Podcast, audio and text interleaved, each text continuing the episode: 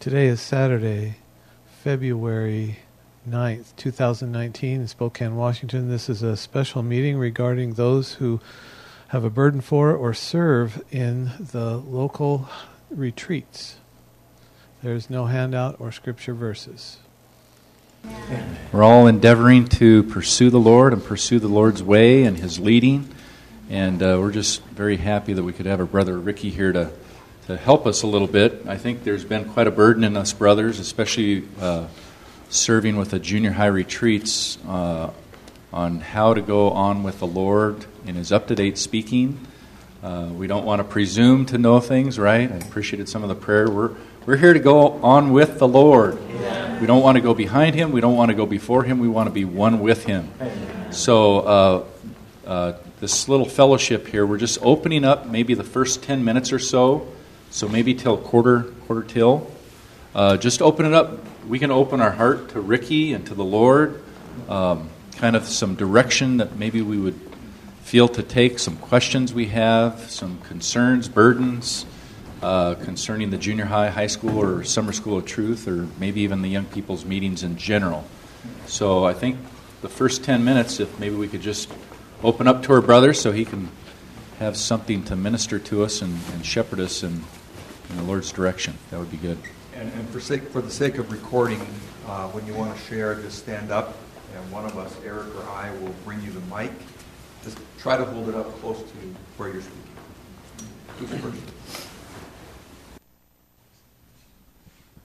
Well, I think the first burden we have is that we've been changing the content of the retreat. And is there a, a feeling of uh, what would be particular in in your feeling? What would be a particularly appropriate topic at the junior high age to cover? We've last time we covered the uh, secure, assurance, security, and joy of salvation. Um, as we approach this one, we're going to concentrate heavily on the joy, um, but just is there any topics that have been covered in the past that you feel were, were particularly appropriate at that level?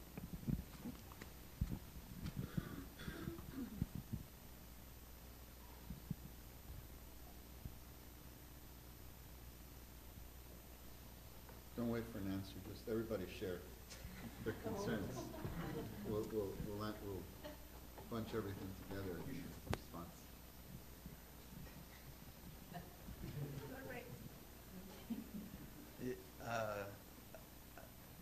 Just kind of echoing uh, what what he was saying. We're just uh, we felt like in the past maybe our maybe our booklets and outlines weren't quite so age appropriate, and so uh, and even in our current locality where we're shepherding the young people in our young people's meeting, we're just.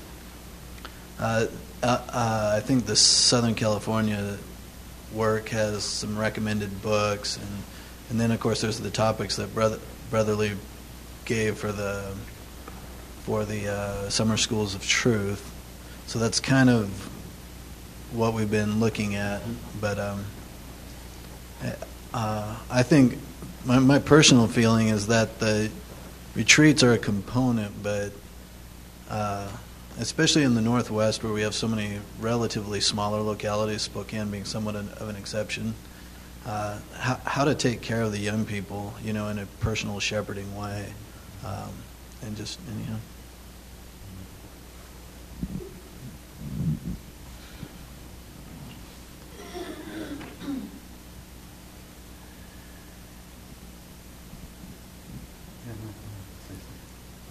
you know, I haven't been serving with the young people, but um, I, I mean, uh, when we were together, the Northwest Brothers Fellowship last week, this came out. The the brothers and boys, in particular, have been bearing the burden for the junior high retreat, and uh, the boys' junior high retreat and the girls' junior high retreat, and just expressed um, just a sense of uh, a need to echo in the body what is the present need with this age group. That um, We've been fo- they've been following this line for uh, a number of years and just not so sure now, and just opening up uh, what would be, as the brothers have shared, very appropriate And I, I like what Jonathan shared too, that we realize this is only one component of their care. But it's a big component and it's a big factor in these these kids. I mean, they look forward to these times. It's a special time, so we realize it's significant. And and the brothers just echo or just voiced a sense of we really want to be one with the Lord and make every one of these times count. Okay, another thing that's been brought up to me through different ones in the fellowship is how much time to spend in a meeting with a young person. What's their capacity? How many meetings? How long should they be? Um, even the Summer School of Truth, I had a brother the other day say, you know, that's wonderful, but is there a way we could spend more specific time with smaller groups of, let's say, brothers? Take them on a camping trip, backpacking trip, something where we can spend time with them in kind of their way, if you know what I'm saying. Something that they would, rather than being in a school setting, being in a setting where they feel comfortable, open. So I think we're just open to ways to really shepherd the young people. What that would look like, I, I don't know. But I think we're all endeavoring to uh, follow the Lord's leading to take care of them in whatever way we can do that.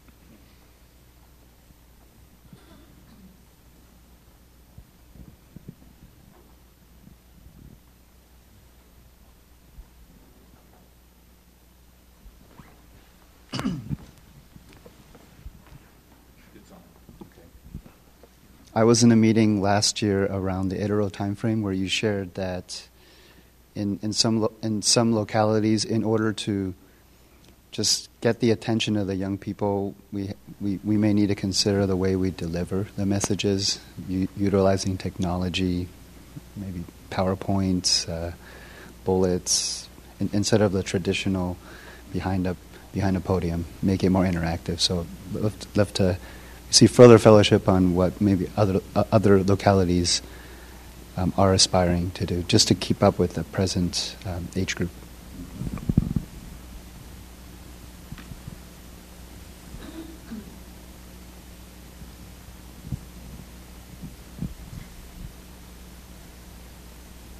Any other questions? Sisters, brothers? Sisters. Sisters. What's on your heart, sisters?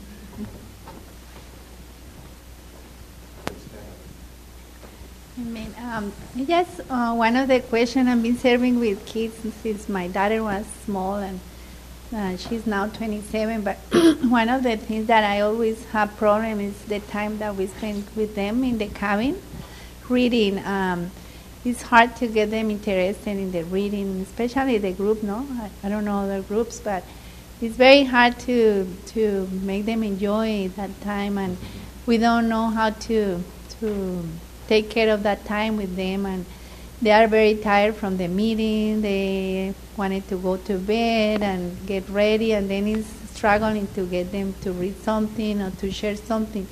Maybe some way to help us to to take that time more pro- to be more profitable.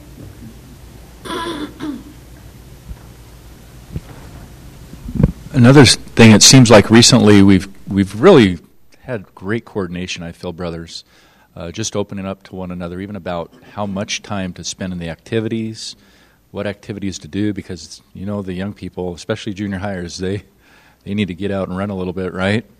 And uh, how how to split up the meetings and the activities so that we keep them engaged um, and able to take things in rather than just put the waterfall on them. So uh, I think I think it's been very good. Just a fellowship. It seems like every retreat we kind of have a little feeling the Lord moves us a little bit different direction, and it's been good. But uh, I don't know if there's really a cookie cutter pattern to do. But but it seems like we're following the Lord, looking to the Lord, how to uh, best shepherd these young ones. So that's been another thing. Even the schedule, how to work out the schedule with young people.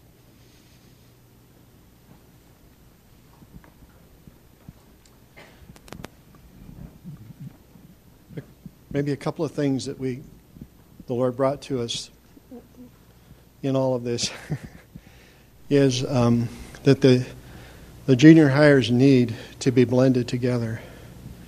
We kind of stumbled upon it with one junior high sisters retreat a couple of years ago.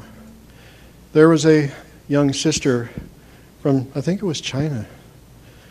And uh, she was in a locality, and she was with five or six other sisters. They all looked okay to me, you know. But um, in the morning fellowship on Saturday morning, it was brought out that that group had not accepted her. They wouldn't let her in. And so, boy, I tell you about broke my heart. So one of the brothers uh, came up with this idea to to have a, a little icebreaker at the beginning uh, of the day um, for everyone to.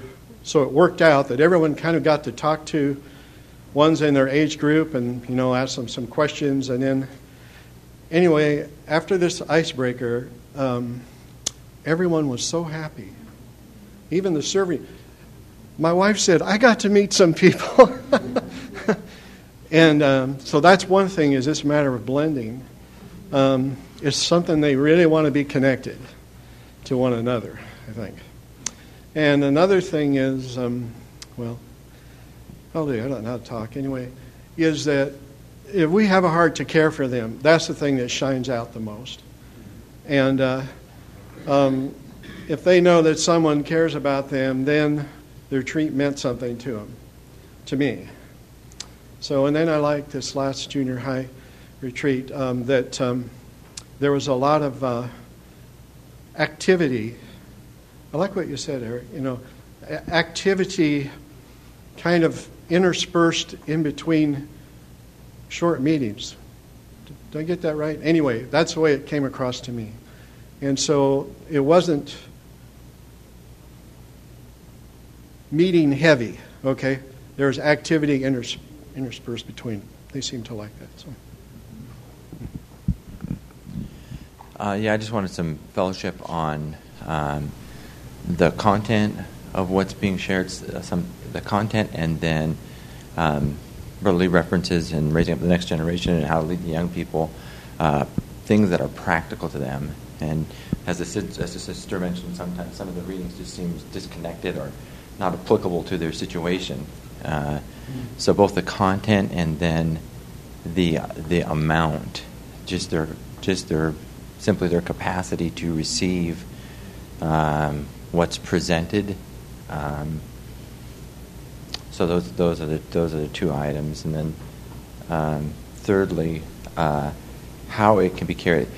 There's a portion that we were assigned to read in our for our SST coordination time, and it re- it referenced it mentioned Brother Lee's uh, kind of charge to us that uh, that they're assimilating of the truth and the way of life is done mostly one on one, and he emphasized uh, emphasize the, need for one-on-ones and the uselessness of large, larger gatherings uh, if there isn't the foundation of one-on-one, um, and how to how to perhaps how in your experience has that been carried out practically in larger settings or yeah.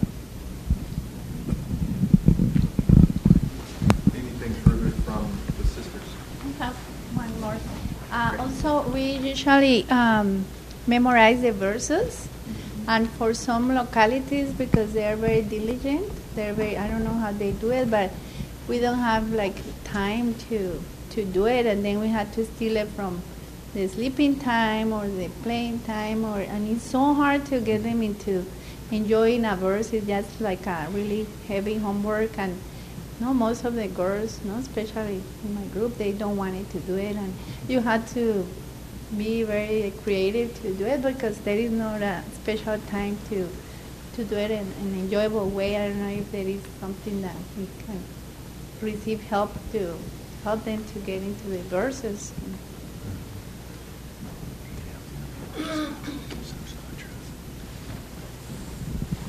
Um, another another one over here.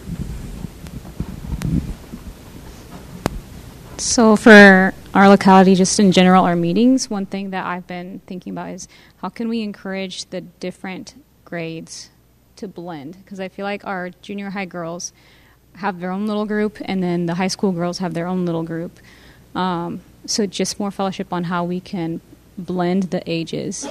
And I feel like if we if they blend more, they can learn more from each other and learn to start caring for each other, taking care of each other. Yeah.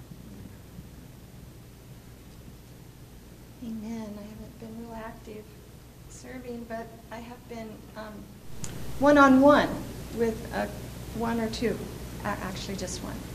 And so um, I really, I really enjoy this one on one. And I had written down four critical legs that hold up a table of caring for young people, and one of them was one on one.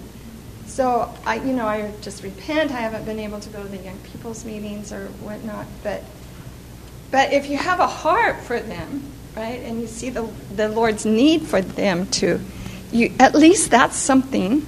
But but on one hand, um, I feel like I don't want to be disjointed from from what the church is doing, right? Is the church is um, having them read all, in, you know, there's a list sometimes, you know, the church has the young people read, reading. So I just think I need to coordinate more with, with those that are taking the lead to care for them. But I just also enjoy that I can have a part by being one on one and praying with them or supporting just as part of the church. So that, I don't think that was a question, but just some enjoyment, you know, that they, they're, they are a treasure. They have a treasure. And then after the meeting, so one, the one that I have one on one with, today she said, Yeah, and so then she poured out what she had enjoyed. Maybe she couldn't so much during the meeting, but then, then they have a way.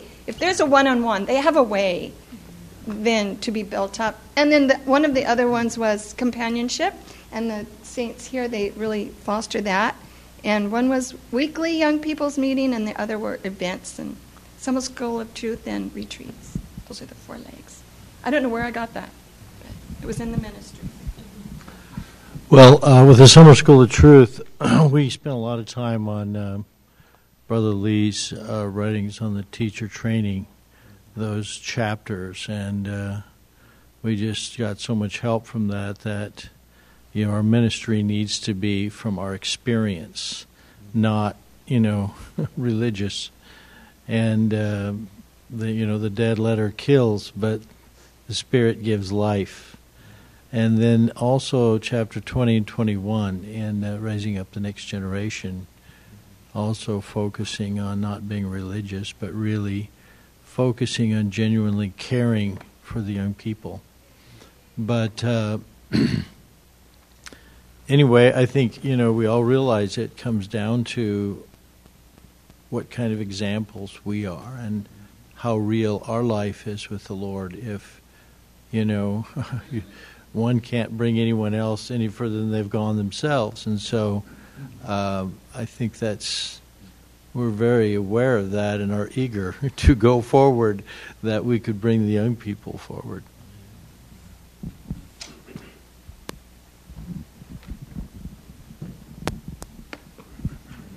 often uh, after you sit down, you remember what you really the burden of what you wanted to share. But you know the uh, the um, kind of the charge to take this to bring this the SST into smaller smaller areas was for partly for accessibility, and then the other part we received some correction and some instruction, as Dale mentioned from the teachers training, to not conduct it in the way of a training, but more in the way of a restaurant where food was prepared that was palatable for them. And uh, I think that um, I, I, appreciated the fellowship that was given just recently from you, Ricky, about the brethren meetings and about conducting yourself by not saying "Amen," uh, but rather fitting into the meeting. And I, and I feel like we're conducting the meeting according to our adult viewpoint and not according to the, the, the brethren that we're serving.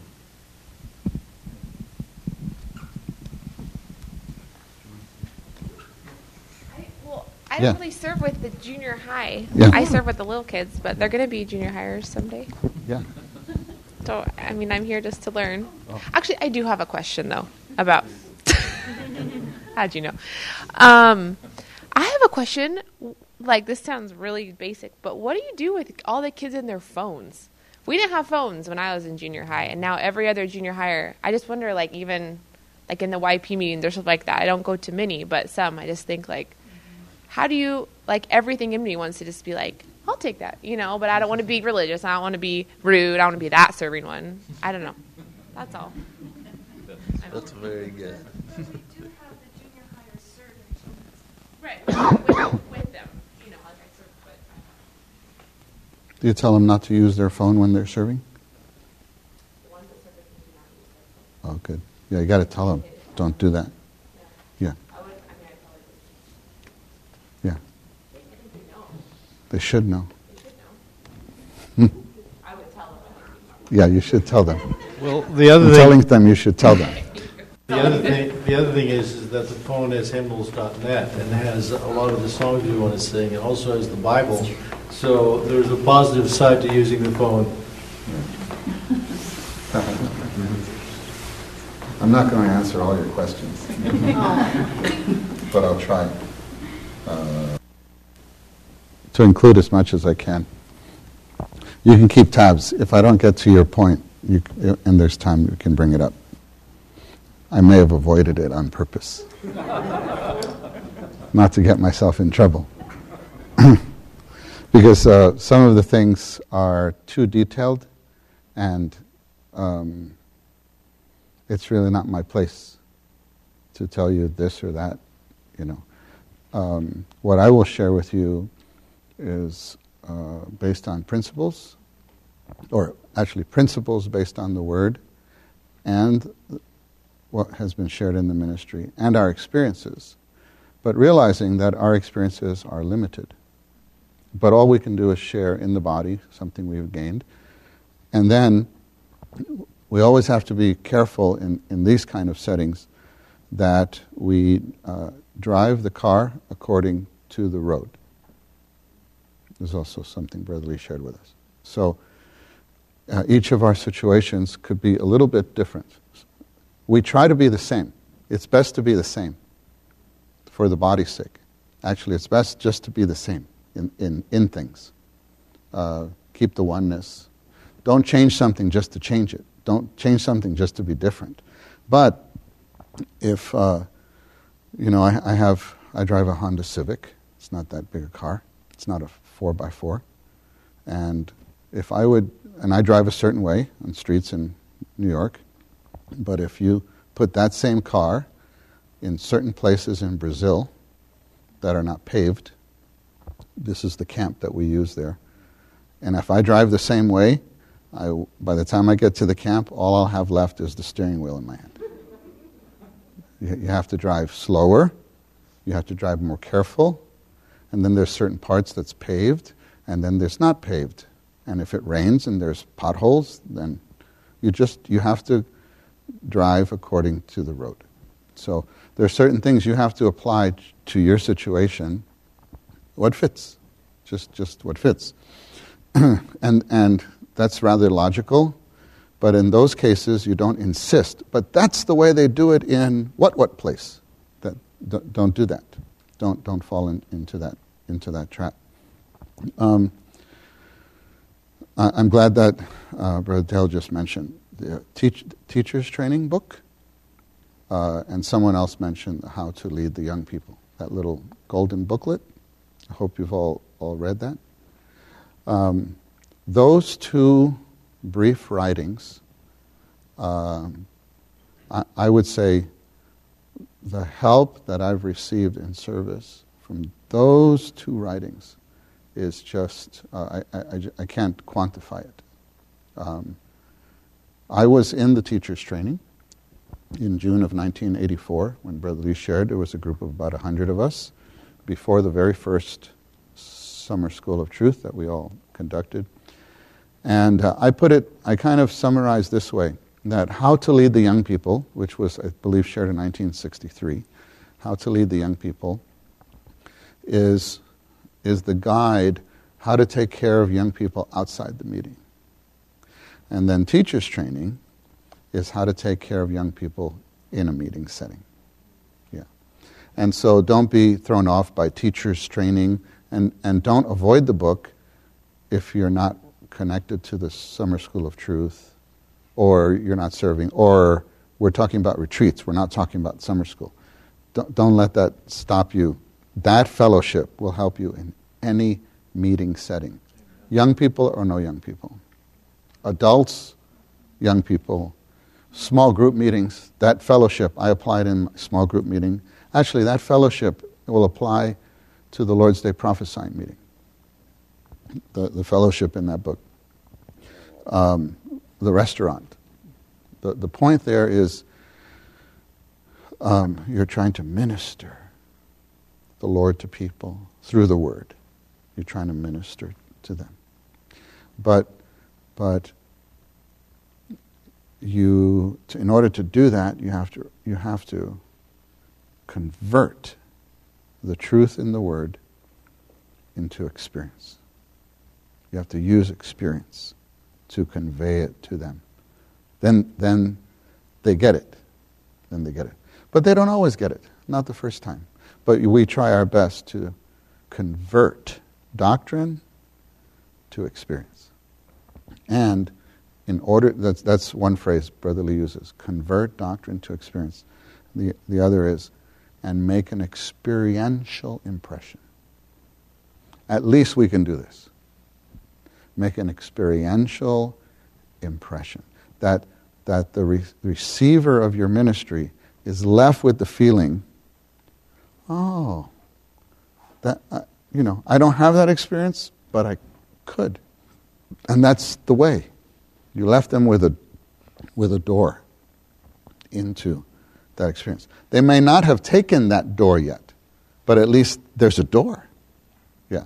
Sometimes when we share, there's a wall and maybe the door is up there, and I can't get to it, and it's too big.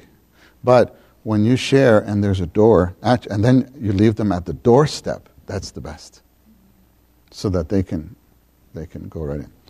And um, it's not easy to do that. It takes practice. We've been using this word a lot these couple of days, these two days. It takes practice. Um, several of you asked about material. I could say some, a little bit about material, but my bottom line is actually, the material just about doesn't matter. What matters is the teacher. What matters is the conveyor of the content. Actually, all our outlines are wonderful. And probably don't ask me because we give long outlines. We use long outlines. And yeah, we just try to help our brothers how to present those outlines. That's the key thing. That's the key thing. If you know how to do it, short outline, long outline, actually won't be bothered by that. And the kids are left with something. And they're not left overwhelmed. The, key is how you convey that. So I don't know which, what exact material you've been using, what new material you're considering, and all that. I heard something about characters. That's something else. But that the high schoolers? Sa- Samuel or? High school. Yeah. I'd like to read something to you. It's actually, you, you may have read it recently. This is from the book of no, the uh, life study of uh, Numbers, message 7. Um, Brother Lee is, Brother Lee, I forget the context now, but he's talking about how the divine revelation in the scripture is given. And he's getting to the point to show that in Numbers you have the Old Testament example of the children of Israel. And so, and so the revelation is given through these types. Okay. But then he says this Third, the divine revelation is given through the lives of different characters, such as the great men in Genesis, like Adam Abel, Enosh, Enoch, Noah, Abraham, Isaac, Jacob, and Joseph. Or David, like we did this morning. For example, Enosh was a weak, fragile, mortal man, but he was characterized by his calling on the name of the Lord. Although Enosh was weak, by calling on the name of the Lord, he was made rich and strong, for he entered into the strength and riches of the one on whom he called. So, we're talking about calling on the Lord you can use Enosh. This example. He was a weak, frail, mortal man. And then by his calling, he was strengthened. Or you can use David, like we tried to do this morning. And here's a, you know, actu- actually, um, I cheated a little bit because I was using your young people as practice. Because I'm giving a conference on David next weekend. Yeah, yeah. Four messages. Yeah, actually, I'll give two, and Dennis Cooley will give two. These two are in f- February President's Day, they call it, President's Day. So, Lord's Day, Monday, Tuesday. That we have a conference. We take them to our camp. We have, we have a facility that we purchased in upstate New York, about 90 minutes north of New York City. So it's our own Camp Canby, or our own lakeside. You know, we own it. And uh, it's not just for the young people. We use it for lots of things. We probably about 35 weekends a year, different events. Um, and not just New York City. It's for the blending of the, the Northeast churches. But anyway, we're taking them there. We've had this conference at this time for about 28 years. All our young people, my children grew up going, attending this little retreat. it's the only l- local thing that we do all year long. The only, like, like, you know, just New York City. It's just our own young people. All the other events are, are for the whole region, you know. And our kids, it's rather intimate, you know. For us, that means 130 people, 150 people. Um, because our summer school of truth is 530. So you, you understand the, the numbers. So just our kids with families, about 130. And they really like that, that it's just their local serving ones, and they get to know it, them a little more. And it's just been a very special time over the years. So it's, the reason we do it like that is because that week uh, is, is off from school in New York City. Uh, in, in addition to the so called Christmas recess and the spring break or Easter recess, in New York they give this week in February. It's supposed to save heating costs or something. I, I don't know. Anyway, so we squeeze it in between the Lord's table and the prayer meeting so it doesn't interfere with the church schedule. Anyway, that's going to be on David. And in these times, very often we use characters. Last year we used Timothy. That's where those uh, meetings came from. And uh, before that, I forgot it was uh, Abraham or, or, Abraham and Lot. And so the characters, especially for junior high, I like to present th- these, you know.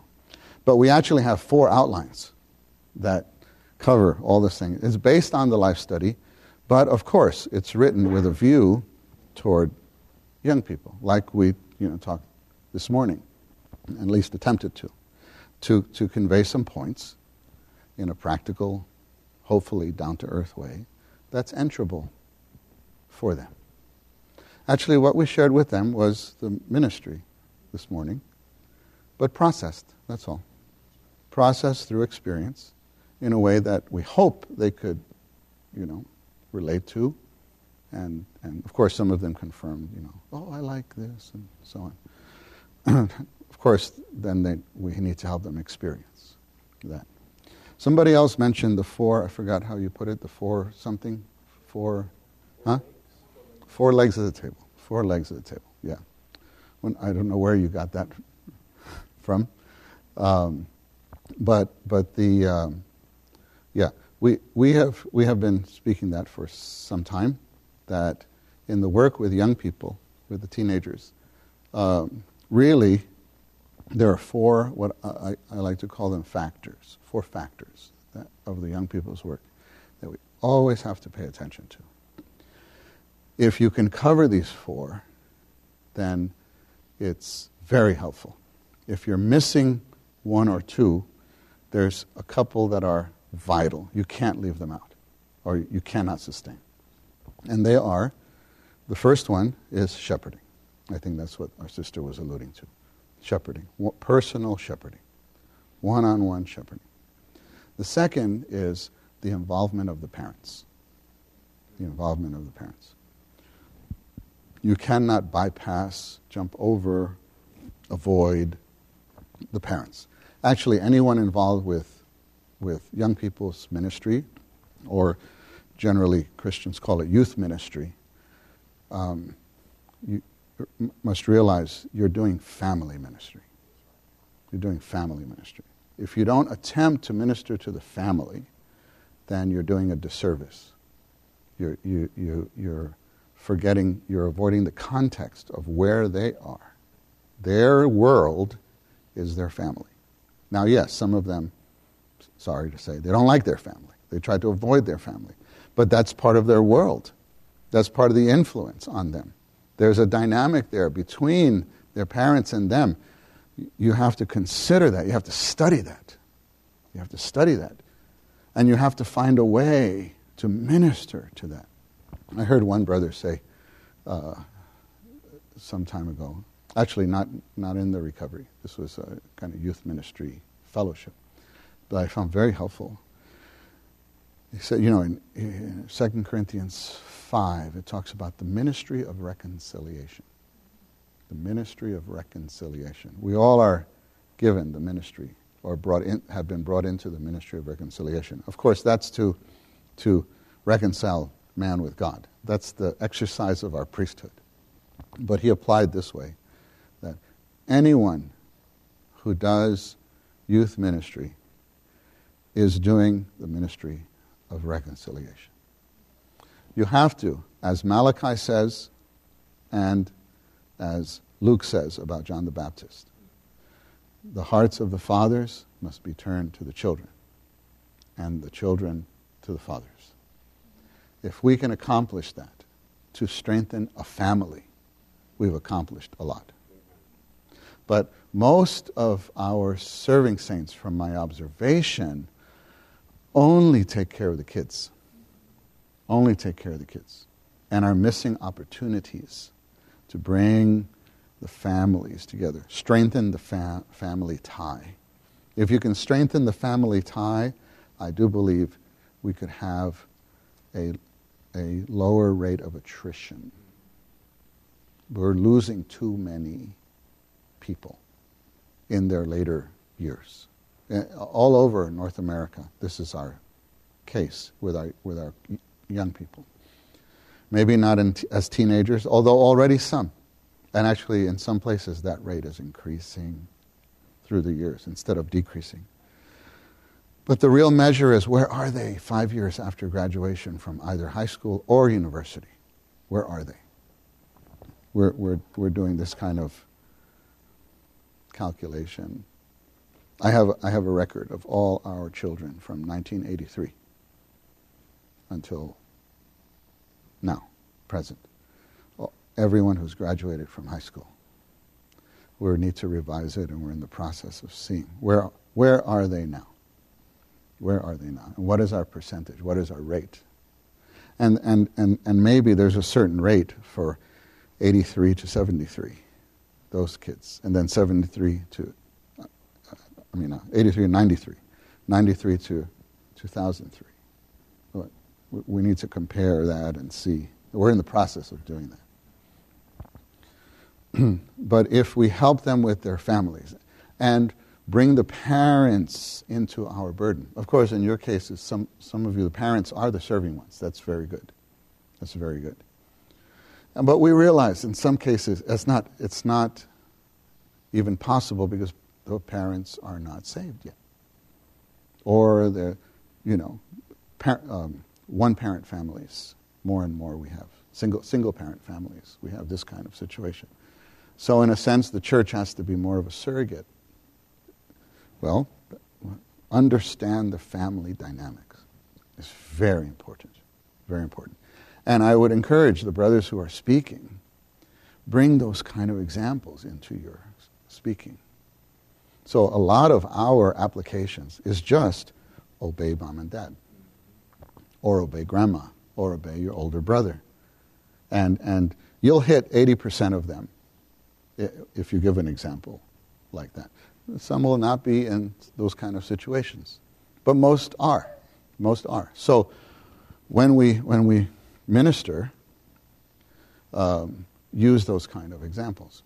The one example Brother Lee gave us, I think it was in the teacher's training. I don't, it didn't make it to the book, but in his, in the speaking. he, he said, uh, um, because he was helping us to apply. He, you, know, you know, in that training, we even did role play. Only saw Brother Lee do role play like that two times. And so there was a group of brothers in the front, and they were like the junior hires. Actually, I think he was the junior hire, one of the junior hires, and then asked a brother to like lead the, lead the class for a time to see, to see how you would do it. But anyway, in the course of that sharing, I forgot what exact example he said, but basically, I mean, con- consider this, consider as an example. Uh, this was in the line of what he shared. Suppose you're asked, uh, uh, um, you're teaching on, on Genesis, the falls, the fall of man, the fourfold fall in Genesis. You say, oh, this might be too much for a junior hire. Mm, don't go so fast.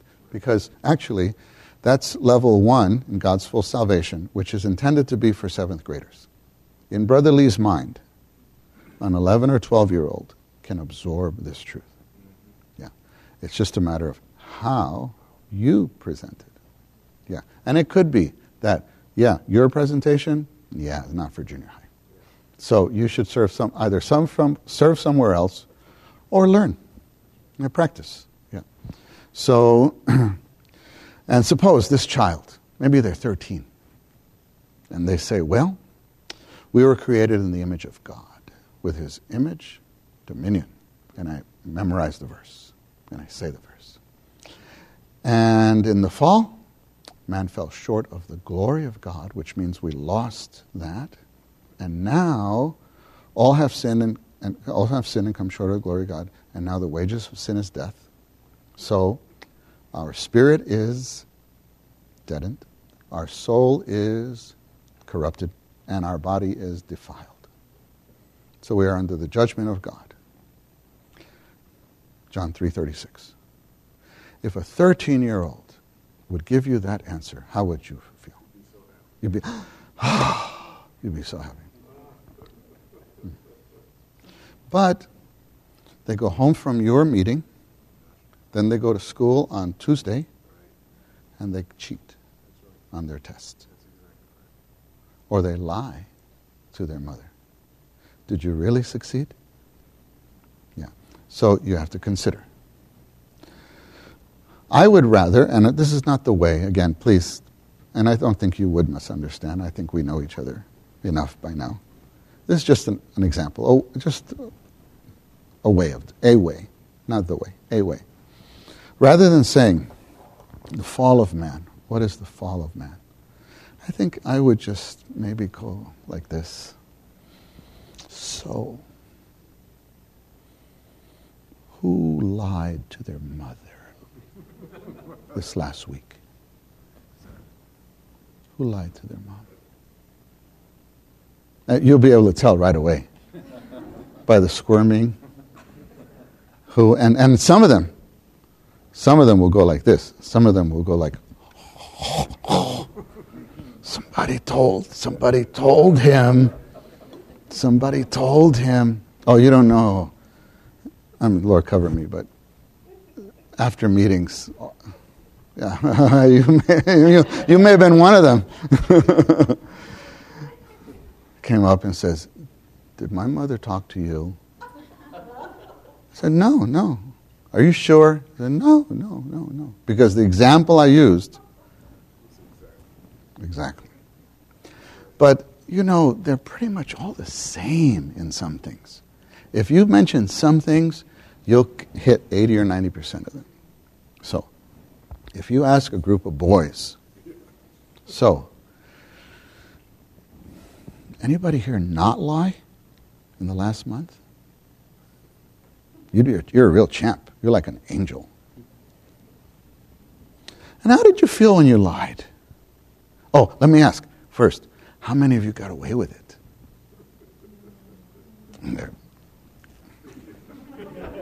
They'll feel. They, now they add pride to their sin. Now they're proud of their lying. Yeah. Then maybe you could tell them, you know, do you even remember the first time you lied? You know, I talk about my grandchildren now and again. My Danielita, mi corazón. mi corazón. But she lies. She's a little liar. And Everett, too. Isaac's, Isaac's boy. They lie. They said, well, Did you just do that? They go, No. Who did that? And who taught them that? My, my, my kids didn't teach them that. So you ask them, Do you even remember when you first lied? Do you remember the first time you lied and sweat? Oh, maybe now they start to think. Because you know, when, we, when we're in a situation and we really lie, you know, your heart, you know, have those lie detector things. That's all on your blood flow and all that because we have certain physical or physiological reactions when you start to lie. You have to become a very good liar. So tell the boys, which of you is a really good liar? Oh, they don't know if they should confess and be proud, take the glory, or, or is it worth? What am I going to do with that information? Said, come on, come on. You could, you could let me know. Which of you is a really good liar? Scott, I have a feeling you're really good. You, you, I mean, I'm not talking about Scott. I'm talking about Scotty, little Scotty, 11 year old Scotty. Was Scotty a liar when he was little? Or he was pretty good, yeah. So, you know what I mean? You go to their territory and you walk around there like the Lord did in the, those three days, death. Then you, then you come out and hopefully bring them with you. But later, you don't sweat. You know, when you, when you first get away with a lie, especially from your mother and father, or your, whoever's your real guardian, or your teacher, and you, when you leave their presence, you're like, I can't believe it worked. But after three years, it's second nature. Now, I ask you, did you ever decide you shouldn't lie? How many of you? You'll get hands.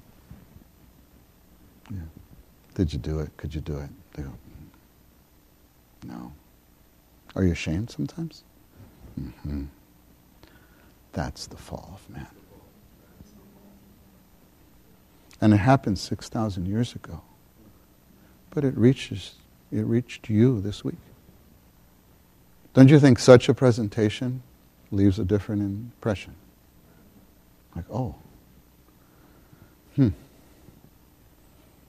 Then, then, how, then how do you get out of it? Well, let's talk about that. Let's talk about that now. So now you have their interest because it means something. And that's just one example. And it's just a way. You may have a different way, a different inroad to them. But the point is, as Paul tells us in Thessalonians, you have to find an entrance. And uh, I'll come to our Summer School of Truth now. Let me tell you a little bit about our Summer School of Truth. Um, we actually have 10 days of the Truth School up at our camp, which we call Camp Penuel. And we have junior hires and high schoolers. We've, we've thought about shortening it for junior hires, but the kids don't want to. The kids don't want to. Um, some of them, you know, they're, they're, they're really little. And this year, we're going to do something. I'm not promoting this, but uh, you may hear about this later. We're going to add our sixth grade group to the summer school. We don't practice that now. And the summer school was not designed for sixth graders, it's designed for seventh to 12th. But our educational system in New York has changed in the last 15 years, and the sixth graders are no longer part of elementary school. They still are here, though, right? Both? You go, some are. In, okay, yeah. So our situation is now all public schools, sixth grade is part of junior high, and they call it middle school. So grades six, seven, and eight. So previously, we always and almost universally preached the gospel at the end of sixth grade to prepare them for junior high. And we realize we're sending some of our kids to middle school not prepared for what they're facing. So we've had actually about 10 years of fellowship. We've had fellowship with some of the senior coworkers. We don't want to do something that seems not with churches and all that. Anyway, we decided, and this was announced to the church last Saturday. last Saturday, uh, we, we, are, we are preaching the gospel this year at the end of fifth grade and sixth grade. And we have 62 in the, that category of fifth and, fifth and sixth grade. We have uh, 33 fifth graders and 29 sixth graders. So, so we have this target of 62 children that we want to preach the gospel to, have them baptized by June so they can be in our summer school of truth, our whole new junior high group, whole junior high group. So our plan is uh, February 23rd, two weeks is that right, from today? February 23rd, we'll have, yes, an activity day. Just an outing.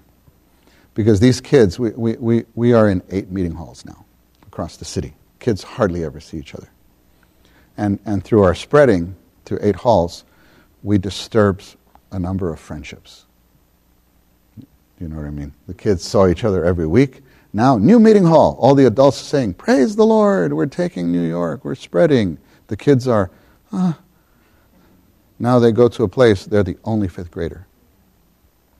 They were in a larger hall with maybe a dozen. Now they're the only one there with a fourth grader, two second graders, and pre K.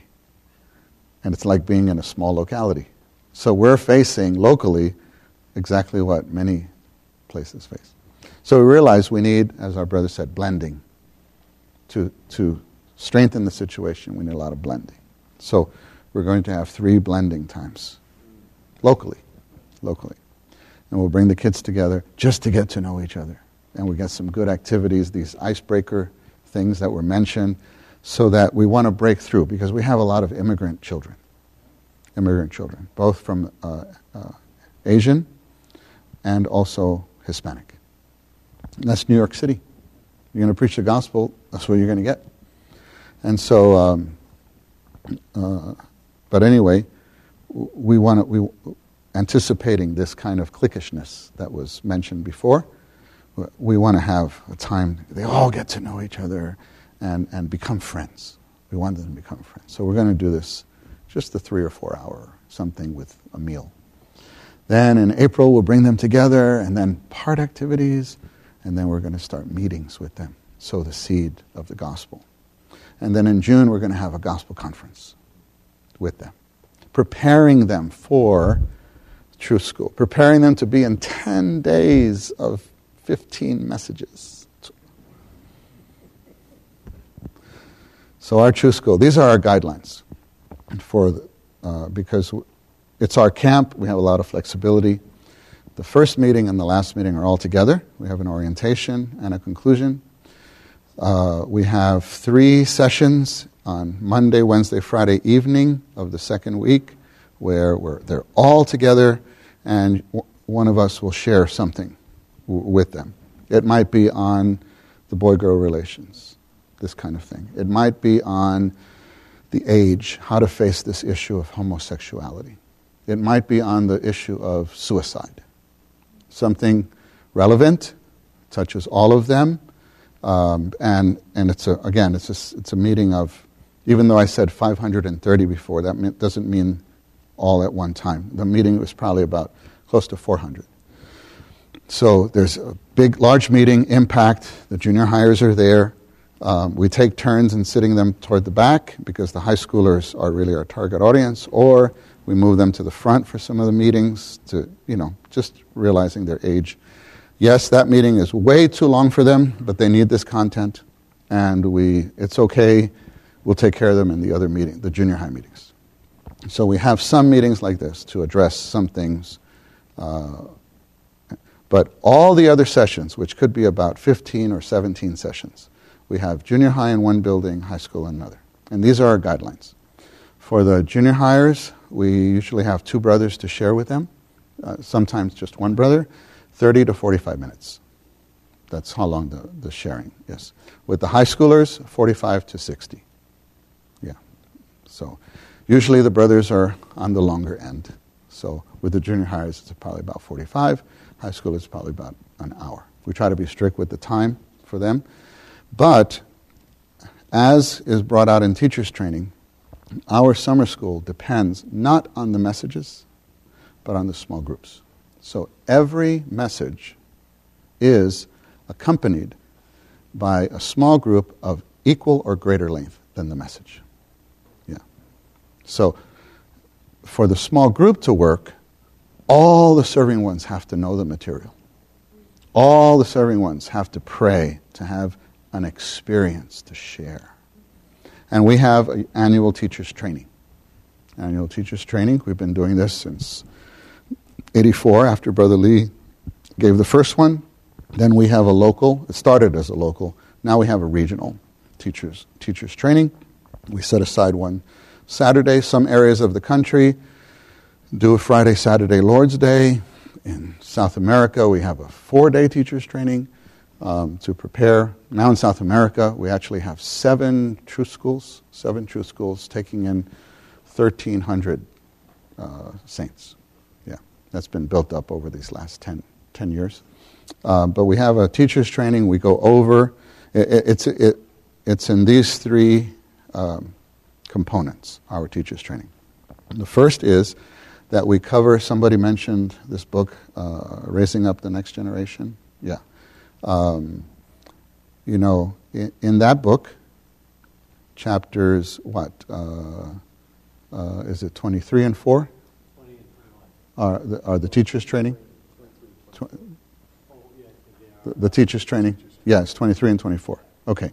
So the book teachers' training, the book teachers' training, right, which is a, a, a thin booklet, just four messages, does not have an outline in it. That's just Brother Lee's sharing about the restaurant, convert. Okay. When we put, uh, included the teacher's training into the book Raising Up the Next Generation, and it became chapters 23 and 4. Chapter 23 has, uh, is, is teacher's training chapters 1 and 2. And we made an outline, okay, for that. And then chapter 24 is, is uh, chapters 3 and 4. And we made an outline to summarize the content. Okay. In our annual teachers training, it doesn't matter, year after year after year after year, we go over those four outlines to remind everyone what we're doing. And we condense it. We don't, have four meetings, we don't have the time. South America, we have four meetings. But we go over the main points of those four outlines because we always have new serving ones, and you should always have new serving ones. And we depend very much on our college students. So we recruit our college students always to serve. They're, they're, some of them are the best ones to, to, to be the serving ones. We call them TAs, TAs, teachers' assistants. But some of them, actually, they're, they're honestly, they're better than the, the serving ones as far as their presentation. They're clearer, they can relate, and so we, we trust them. We trust them, we utilize them.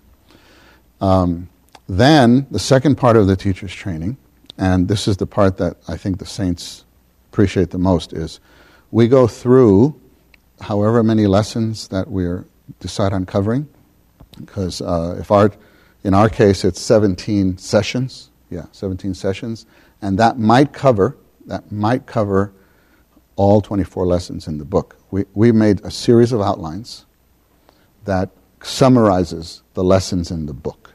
Okay. Most places have 10 sessions. Most places. So we have a set of 10 outlines, a set of 12 outlines for, for those purposes. And what we do is we go outline by outline to point out the key points of each uh, message. And we try to provide a little example when we can, like what I did before about the matter of lying and fall.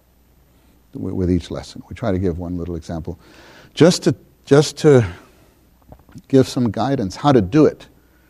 You shouldn't depend on just that one example. You should come up with your own. And, and so we spent at least two sessions to go over the outlines and to, you know, basically summarize the 10 sessions. Then we try to spend at least one session on how to have the small groups. And we've developed an outline with 10 points how to have small group meetings. And I can tell you the first point there is on the atmosphere of your small group. The most important thing. The first day, you're going to make an impression. The first day, the first meeting. Prepare for that first meeting. Often the saints lose the opportunity. You know, there's, we have this idiom, right? It's, you only have one chance to make a first impression. With the young people, too. So, with the kids, with the junior hires in the small group, I, I, and I don't serve directly, that I haven't done for years, but when I was with them, the small group, you have ten, eight boys in your group together, and I would have some college students with me. And we'd sit down after we get to know all their names. I said, Boys, did you know the best part of the summer school is the group time? I think this is the best group. I think we're in the best group. We're going to have such a good time. We're going to have such a good time. We're going to get into the messages, but we're also going to talk about other things. And you're going to be surprised at how good the summer school is. We just infuse them. Oh, as the week goes on, oh, we have them standing up, pray reading on the chair, and yeah. we had a fun time. But we also talked about some of the things that they wanted to talk. Oh, you find out one boy said, "Yeah, my my my, mom and dad they're getting divorced next week," and we all like, "What?" Yeah, he was a new one. if we didn't have the group time like that, maybe in the cabin time that would have come out.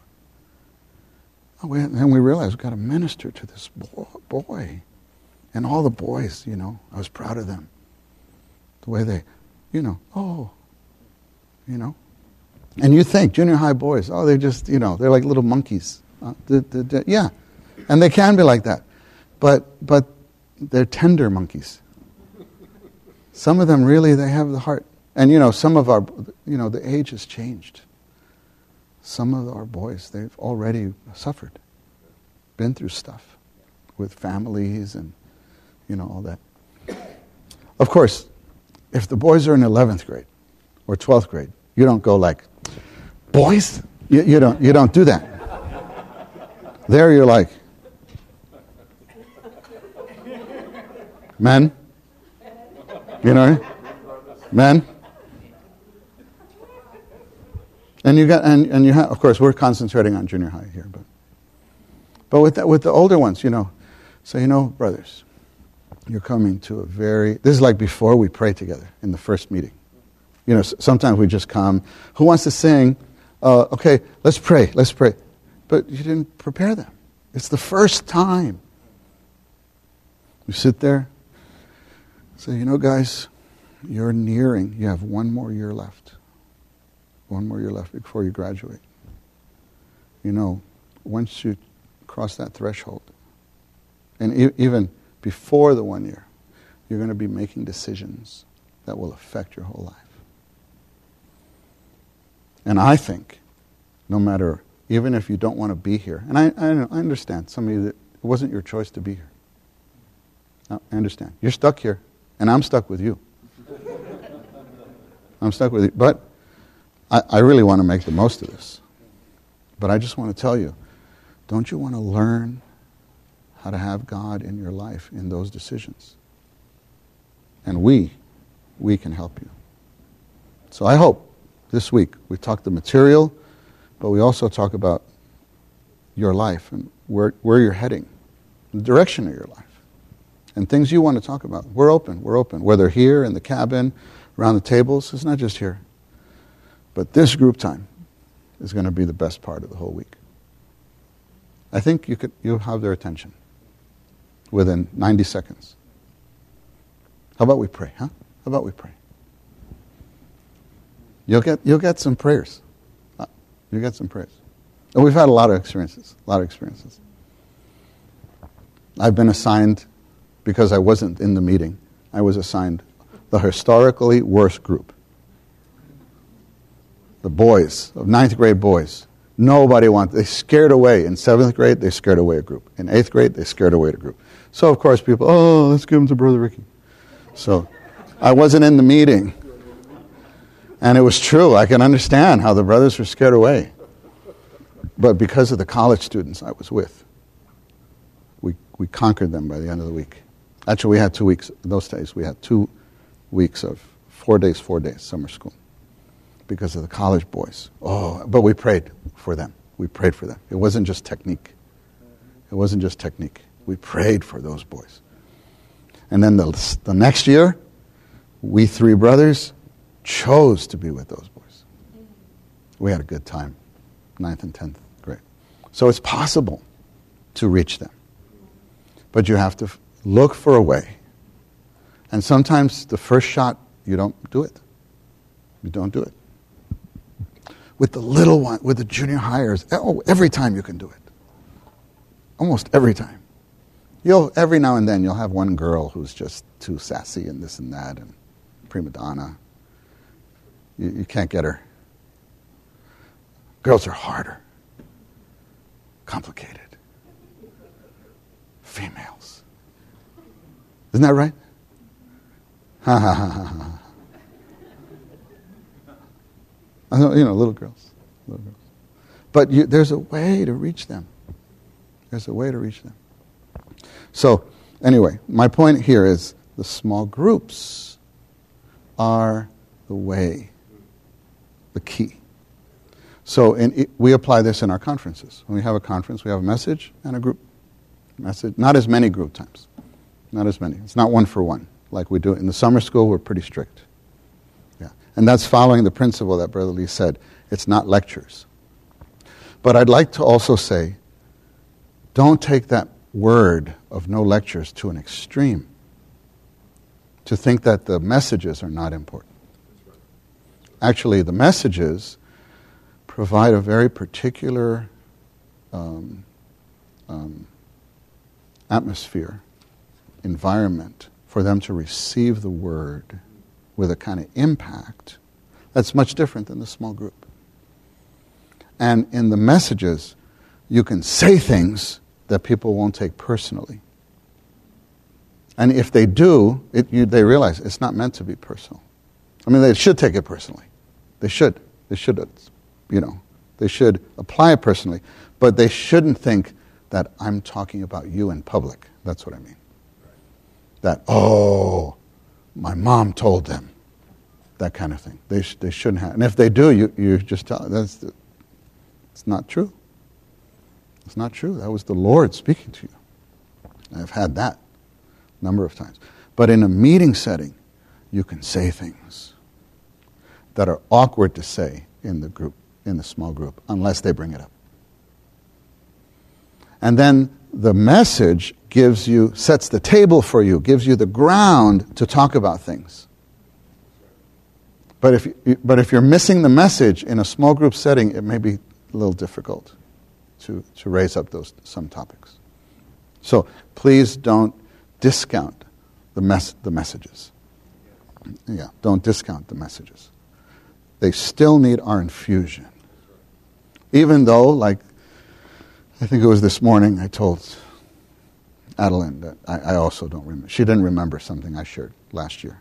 And I, I, I don't fault her because I don't remember the things that the brothers share.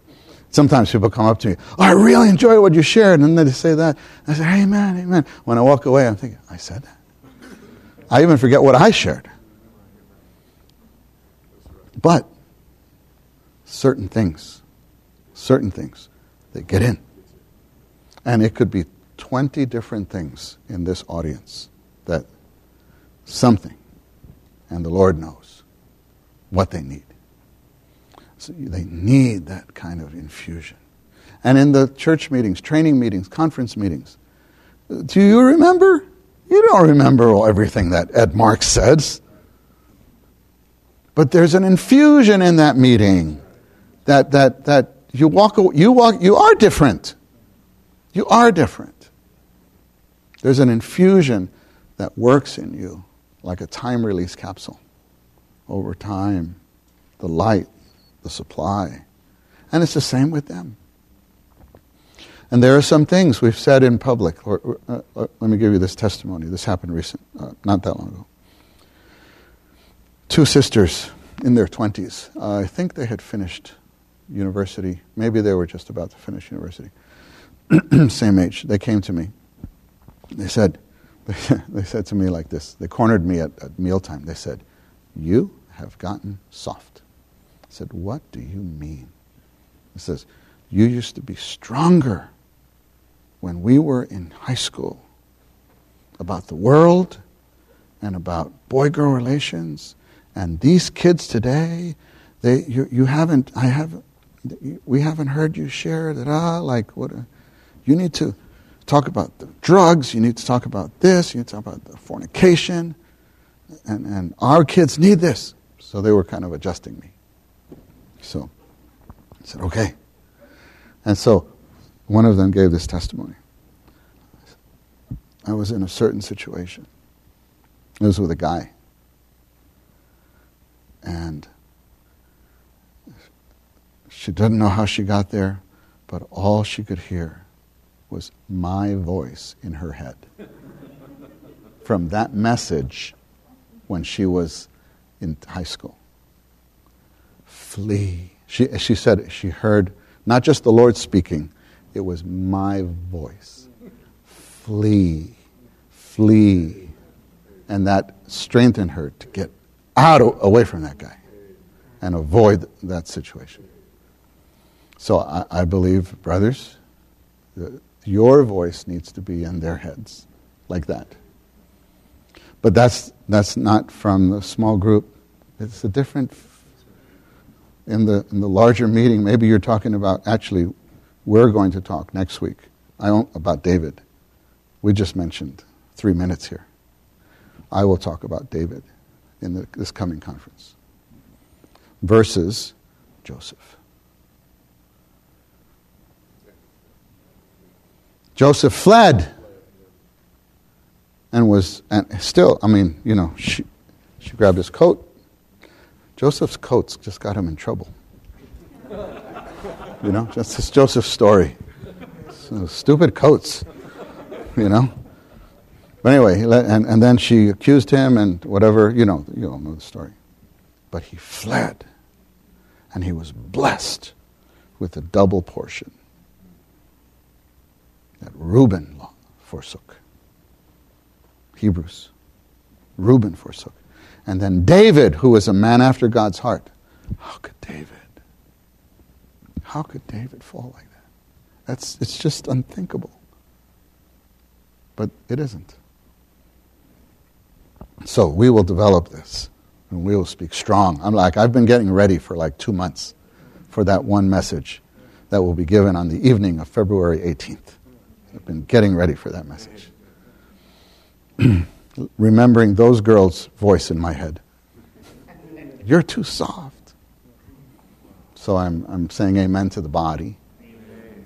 And, and we trust that if that word could save one person, maybe 10 years later, it's worth it. You need the big meetings, strong meetings, strong meetings. So be careful never to go too, too far. And again, I'm not saying give two hour messages. I actually did that. I can't believe that I did that, but I did that. I did that with one summer school. I gave a two hour message. I'm glad the tape is destroyed. I apologize. I repent for that. And I never did that again. But I had them most of the time. but the, the, when 30 minutes, 40 minutes, you can infuse this group of junior hires. And again, I say, in a sense, in a sense, the topic doesn't matter too much. Doesn't matter too much. It's more important the learning how to come down to their level and, and minister something. I, I would say with this, concerning the, deciding on the topic, you just have to have oneness among, among you all and the brothers. Just make sure that you, the brothers are one. I'm, I'm, glad this, you had some meeting, you said, in where this came up with the brothers. Yeah. You know, as long as you're covered by the, the brothers in the area, then in a sense you could do anything. So I, I don't want to get, I'm not going to get into detailed topics. Um, I heard about this reading. You mentioned about a reading list that's in the, what is it, Journey Through the Bible, suggested reading list. Yeah. All of those are wonderful. If you could turn any of those into, that's what's wonderful. But, uh, but, the, but the outlines that come out of uh, Southern California, we use them everywhere. We use them everywhere, junior high and high school. It's more the way of how to apply, how to present, how to present. To me, uh, larger meeting, group meeting.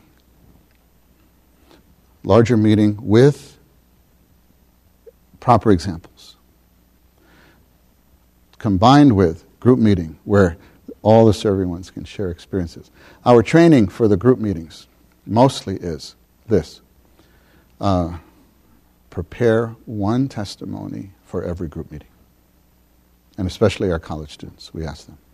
And we say, don't preach. Don't preach. Uh, but facilitate. Facilitate their conversation. Facilitate. Draw them out to speak. And when they ask a question, don't answer it. Don't answer it. When they ask a question, you say, That's a good question. And turn to another one and say, What do you think? Answer your brother. Answer your sister. I'd say 80, 90% of the time, what they say, it, it's, it's good. It, it hits it. And then you just, this one says, that one says, the other one says. Then you just tie it together at the end with two, three minutes. And you don't overfunction. Then Brother Lee says, as, the, as one brother is sharing, the other brother should be praying inwardly and then watching the eyes watching the eyes. If, if, if Isaac is sharing something and, and, and that, that boy at a certain point goes just like that, you realize, hmm, what was that? That was a response of some kind.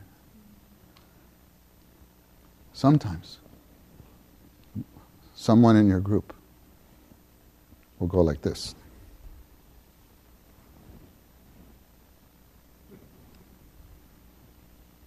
There's something behind that. You can say, hey, how about, how, you know, when he finishes sharing, don't interrupt him. But, and, and don't be like waiting. Hurry up and finish, Isaac. I want to share now. You know, we're not competing. But when he finishes, you say, Brother Isaac, what, what do you think if, if we just take a minute to pray now? Just all of us by ourselves. Hey, boys, let's all get down on our, on our knees and everybody turn around to their chair. You give that boy, that girl who, you know, it's my eye. But you know there's something there. You give them a chance to contact God directly. Right there. That like the whole weekend, that was the time. The whole week of the truth school, that was all for that, that's a success. If every one of them could have one experience like that, we got them. But you have to be alert. It's not all talking. It's not even all group meeting, and it's not all activities and fun. Because yes, I'm, I'm, I'm for that too. To open their hearts and have proper amount of recreation. But, but then you can't take that too far because then they're all wiped out for the evening meetings. Because the junior hires fall asleep they just fall asleep. And they're not even like the, us, the trying to stay awake. They're just, they just fall asleep. They don't, you know. So, so we, we do that sometimes because they need activities. But yes, they need activities, but they also need to be alert for the evening word. So you have to have a balance, not too, don't go too far with anything. So, anyway, there's a lot of learning there's a lot of practice and yeah. What else? Um, Ricky, you mentioned, I didn't get it, but you were talking about four factors, and I got the first two. Shepherding and involvement of parents. Yeah, number three is the weekly labor. Okay. The weekly labor on the local level. Does not, uh, no, say the weekly meeting. It's not the weekly young people's meeting, because some places don't have a young people's meeting. But you can have a weekly labor of contacting them, of taking them out, of doing something fun with them, of hiking. I, I, when the, you know this was raised about having activities and so on, I'm all for that. But I would say, don't do that in substitute of a conference or in, in substitute of a meeting. Do you know another time? That's great. That, that would that would be that would be great. Or if you do something on you know afternoon rec in our summer school because it's ten days, we cancel meetings for one afternoon in the middle, kind of like what Poland does, Poland conference, and they actually have a hike and do some things, some fun things. They actually cancel for a day, I think. We cancel for an afternoon and we have a hike and then we have activities and extra snack and a barbecue. And then we just resume in the evening with our regular schedule. So we skip one group time. We skip a group time. We skip the serving one's fellowship. In our, in our retreats and in our summer school of truth, we gather with the serving saints twice a day. Yeah, morning, in the morning at 6 or 6.30, we pray and fellowship. And then in the afternoon, before the afternoon group, group sessions, we always try to, to do that. In our truth schools, this, is, this ends up to be like a kind of informal training because we, we have about 20 sessions with the serving saints. And we, sh- we share principles going, because we realize we have a unique opportunity of serving saints together. We're not all together ever during the whole year like this. So we take the opportunity to give a little some informal training kind of thing. Anyway, weekly labor. Now, if that includes the weekly meeting, includes the weekly meeting, then we have to fellowship concerning content, and we have to have prayer. We have to have, and and and we hope, we hope that we have enough prayer for the young people. It's not just prayer for the meeting. In many instances, and I'm guilty of this, I pass through that, but and I but I gained a, great distaste from, for serving meetings like that, where all you're focused on is the next meeting, activity, or so on, and, and we don't pray for the kids. By name. I mean by name. That's why in that little booklet, How to Lead the Young People, he brings up this point that if you ask him how to start a young people's meeting, he said, You start a young people's meeting with no meetings. I would do it with no meetings for a year just contact them. So, of course, that doesn't mean if you have a meeting, cancel it in order to, you know. But our situation is that we have new halls and districts now for the last, we, we added four halls in 2017. This year we're planning on, on adding one hall and, and raising up two churches in our area. So those places don't have young people's meeting. So we will encourage them for the first year, don't. Have a children's meeting, but just shepherd, shepherd, shepherd, contact, contact. So when we had our hall number two in, in New York City, which was back in 2003, um, we practiced this. We practiced this. We had some young adults, uh, some of whom had gone to the full time training and, got, and were served on the YP team there, and they were raring to go now we're going to set up a young people's meeting. And I asked them, could we not? You, you know, didn't you read this booklet in the training? Could we not? Could we just try this? Because we, you only have this opportunity every so often. And so for 18 months, we had no young people's meeting. But we had a young people's coordination.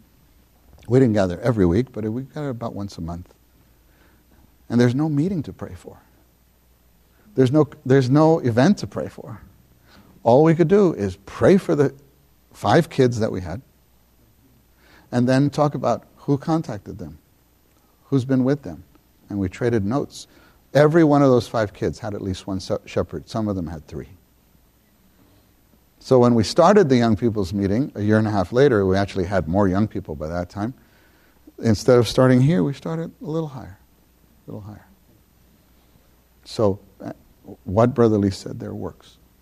Yeah. The fourth leg of the table is the annual events, like the conferences, what you're talking about, the retreats, and the Summer School of Truth.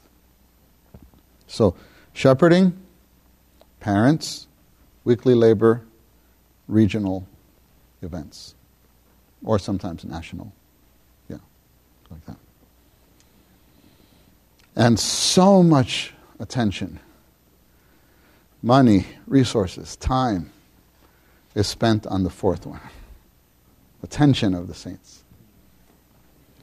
And when you're spread out, and some places have only one kid here and there, I understand. It's really partic- it really means a lot to those kids, and the kids look forward to our, our. Even we feel, oh, it ha- hasn't hit the mark, not the best, but they really still look forward to, for the most part. But we, we have to have the other, you know. So, Amen. amen. I think I'll stop here. Yeah, um, I think we could go for two hours tonight. I think we should take care of our time because three hours from now, we'll all be here again together. All refreshed. Yeah. Can we have a strong amen? Amen. Okay, thank you. And we close with a Yeah, let's pray. Thanks.